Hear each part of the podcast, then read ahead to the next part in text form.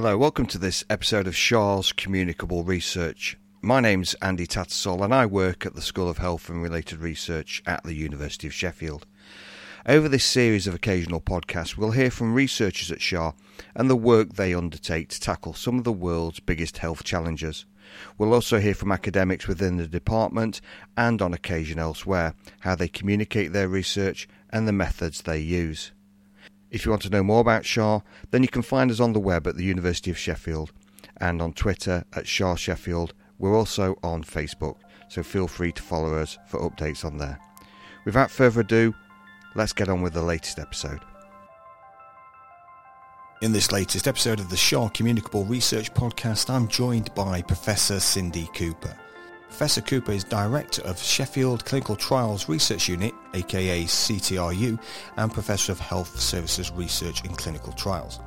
In this episode, we're going to discuss the challenges of running randomized controlled trials, in particular looking at two studies relating to children, adolescents and dementia. Cindy's research interests include trials methodology, particularly pilot and feasibility studies, psychosocial aspects of long-term conditions, evaluation of psychotherapeutic interventions, as well as public and patient involvement in research. Cindy is chair of three NIHR-funded project steering committees and a member of the UK CRC Clinical Trials Unit CTU Executive Group. She has extensive experience of designing and implementing evaluations of complex health interventions in large multi-center trials and other study designs. First of all, for anyone listening, can you briefly explain what a randomized controlled trial is? So a randomized controlled trial is a way of evaluating whether some health intervention or health service actually works, whether it's effective. And the key features of a randomized controlled trial are one that the patients in the study are randomized. So they're allocated to their treatment by the equivalent of flipping a coin. And that's usually done by a computer these days. So that their clinician who's introducing them to the trial can't decide which arm they're going into. So the, the clinician won't know whether they're going to get the, the new treatment or the comparison. The second feature is that there's a control so that the intervention you're looking at and you're wanting to find out whether it works is compared with something else. And that can be just treatment as usual. It may be nothing at all, the equivalent of a placebo, or it might be the current best intervention that's available. And often you're looking to see, well, can we do even better than that with our new service. And I would imagine that many people who are listening to this podcast think of drugs or technologies when they hear of randomized controlled trials. But the work you've been doing and been involved with explored two very different issues, that being phobias and dementia. Yes, so we do carry out studies of drugs, and there's often many drugs that are being evaluated for mental health problems, but we particularly focus on non-drug interventions, as you say, such as looking at phobia. So we're looking often at psychotherapeutic interventions, but they can also be any other type of intervention. You, you could have a, a peer support group for people with mental health problems, for example, or a health promotion campaign. That could be an intervention. So it doesn't just have to be drugs taking those two one at a time, first of all, you explored the common problem of phobias in children. And this project was called Specific Phobias in Children Trial, also known as ASPECT. What was the problem that it set out to investigate? And ultimately, what did you find out? Yes, so many children do have phobias. We were particularly concerned with phobias which were affecting their ability to, to function in their life as they wanted to it needed to be at a specific level that was causing them problems. And the, the phobias that we were looking at were things like spiders, vomit, blood, injections. And the intervention was an intervention which is a kind of exposure intervention. So the child basically has to come face to face with the thing that they're frightened of. And that can take up to two or three hours because, for example, if they're frightened of dogs, they might be introduced to one dog at a great distance first, and then they given support to go up to the dog and get quite close to it, maybe even touch it, and there may be more dogs are introduced. So that's that's exposure therapy, and we were looking at whether that improved their reduction of their fear and also impacted on their ability to function in their life in the way they wanted to. And looking at the other end of the population, so you were involved in Journeying Through Dementia project, and again, what did that aim to do? So Journeying Through Dementia aimed to try and get people with dementia some of their independence back, the, ind- the level of independence that they enjoyed prior to the onset of dementia. And it was to specifically to help them focus on things which were important to them. So that would be very individual to the individual. So for one person, it might be just going into town shopping. For another, it might be getting out to a musical event. But it was to try and enable them to do things on their own again, rather than always being accompanied. There were two aspects to that intervention. One was the one-to-one sessions with a facilitator to help them set their goals and the, the second was group interventions with other people with dementia to talk about general issues around living with dementia and trying to live independently. Two very different population groups, and I imagine you had to have different strategies for each one, even though you're trying to get sort of like some similar outcomes in terms of kind of confidence building and, and things like that. Were there any common themes and lessons learned from running this RCT? Uh, yes, we learned a lot. I think the biggest thing which was similar to both is just trying to uh, deliver research within health services is very challenging because the staff within particularly all sorts of mental health services are so stretched themselves just to deliver the, the normal care that trying to deliver research as well is sometimes just a step too far.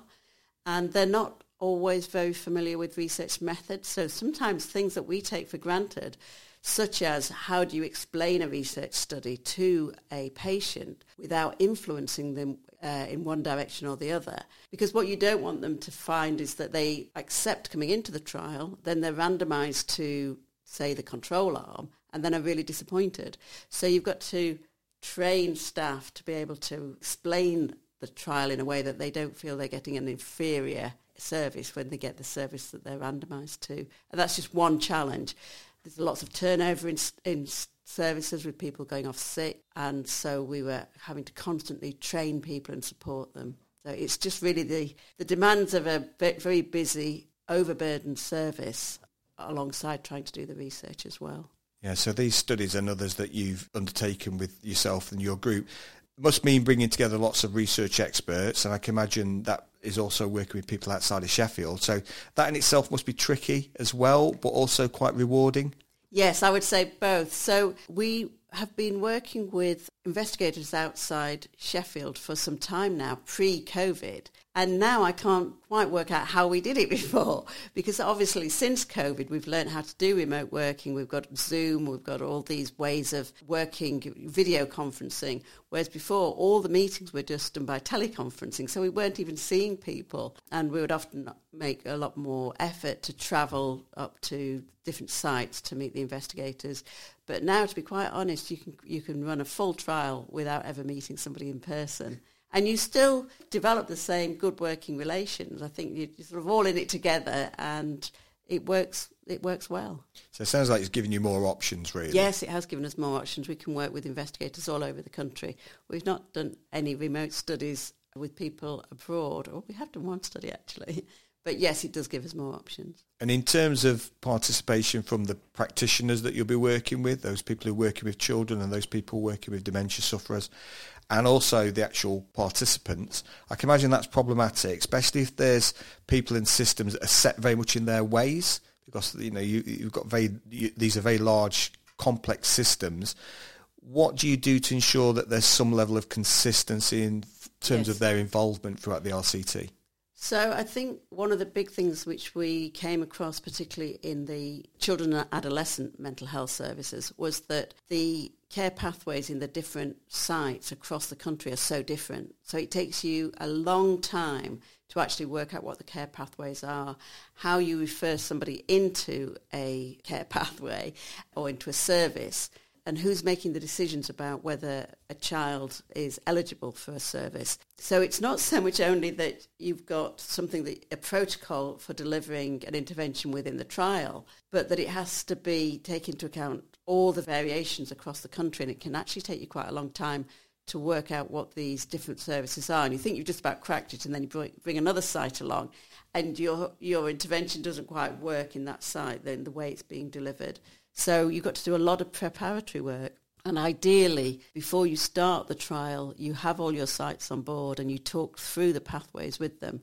But sometimes that doesn't happen because often you think, oh, we, we'll have enough uh, NHS sites if we're working with, say, six hospitals. And then when it comes to it, they recruit slower than you think. So you have to bring on another four. And then you have to start again working out how the trial is going to fit into their service. CAMHS, which stands for Child and Adolescent Mental Health Service, has got varied care pathways. So how challenging was it in terms of your research, given that mental health, especially with children and adolescents, is a very complex condition?